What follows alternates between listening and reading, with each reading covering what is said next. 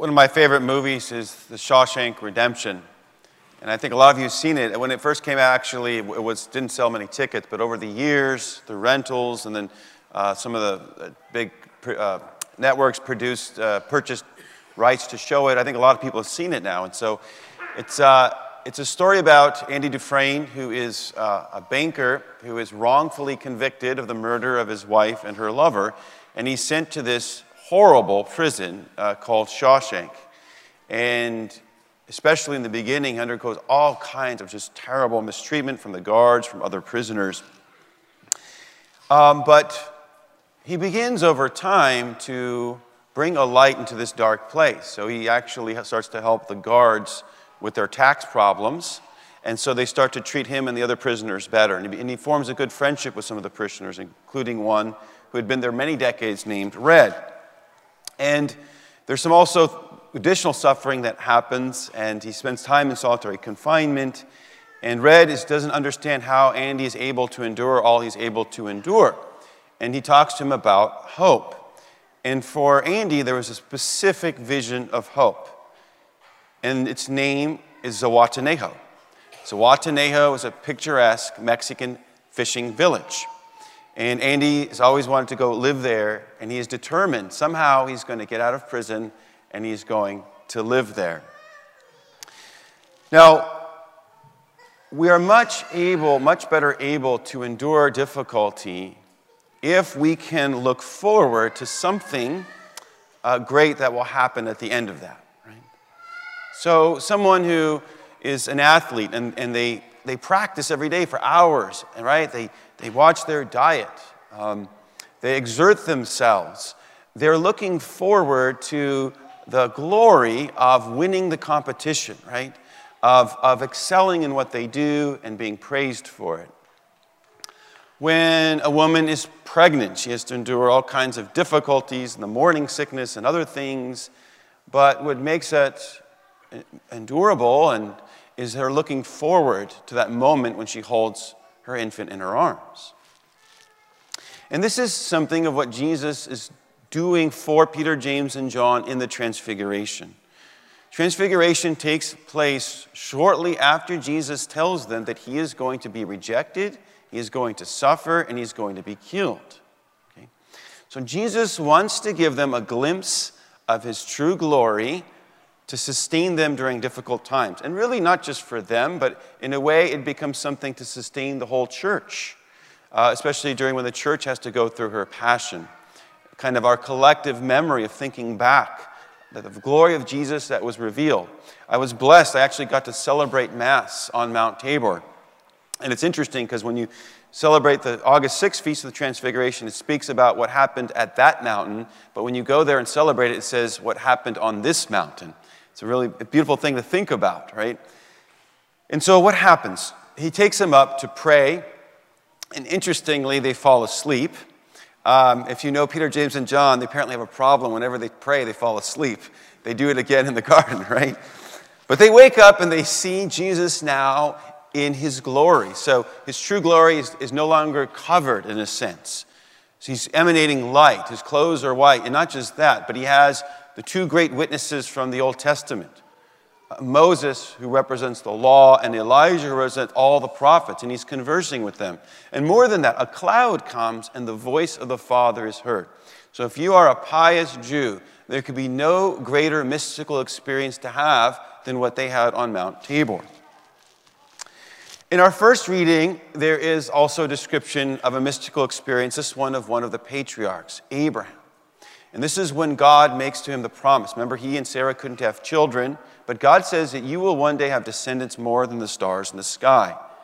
And in a sense, to, to, to, to reassure Abraham of the truth of God's promise, that God would fulfill what he says, they, uh, he enters into a covenant with him. Now, this was a weird kind of covenant ceremony. It would seem weird to us, but it was done in the ancient Near East when parties would form this kind of alliance and covenant relationship. They would sacrifice animals, split the carcasses of the animals in half. They would walk through those two halves. And it, what it was saying was if I don't keep my part of the covenant, let what happened to these animals happen to me. Okay, so it was a very dramatic thing. Now, the problem, of course, is that Abraham could do this, but God has no physical form.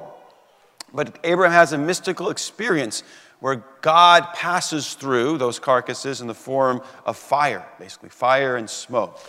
And I'm sure Abraham never forgot that experience. I think we too need at times experiences of God's presence and reassurance of his promises. I like to call them postcards from Zihuatanejo, because Zihuatanejo is an image of paradise, okay?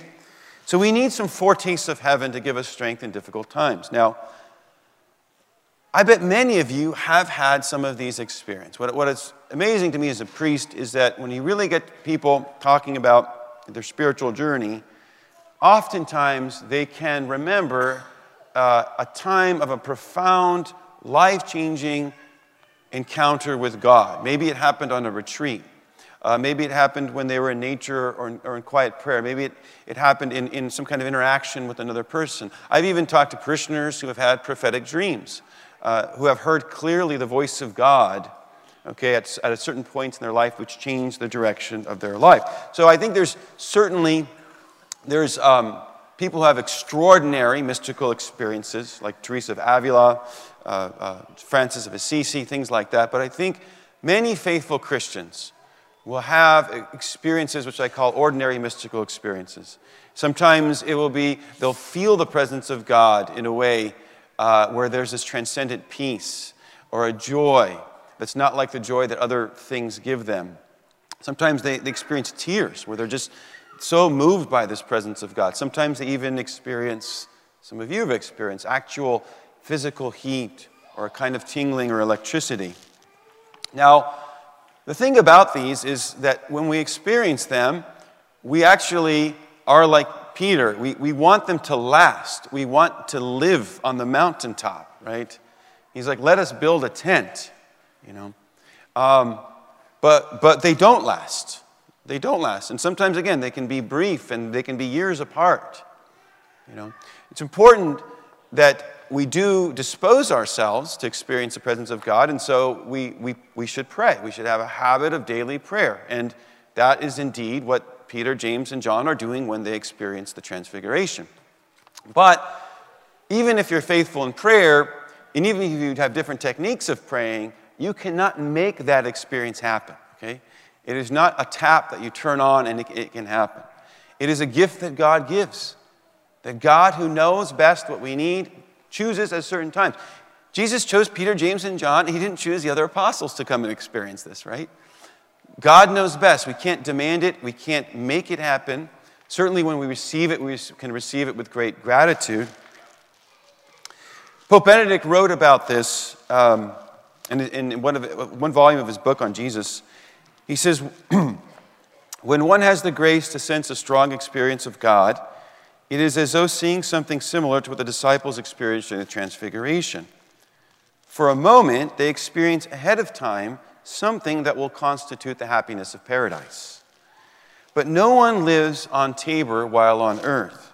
Human existence is a journey of faith, and as such, goes forward more in darkness than in full light, with moments of obscurity and even profound darkness.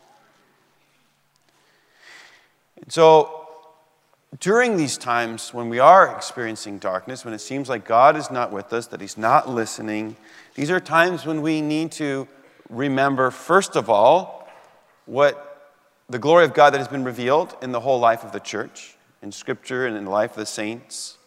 Also, too, in our personal salvation story, we need to go back and remember those experiences as well.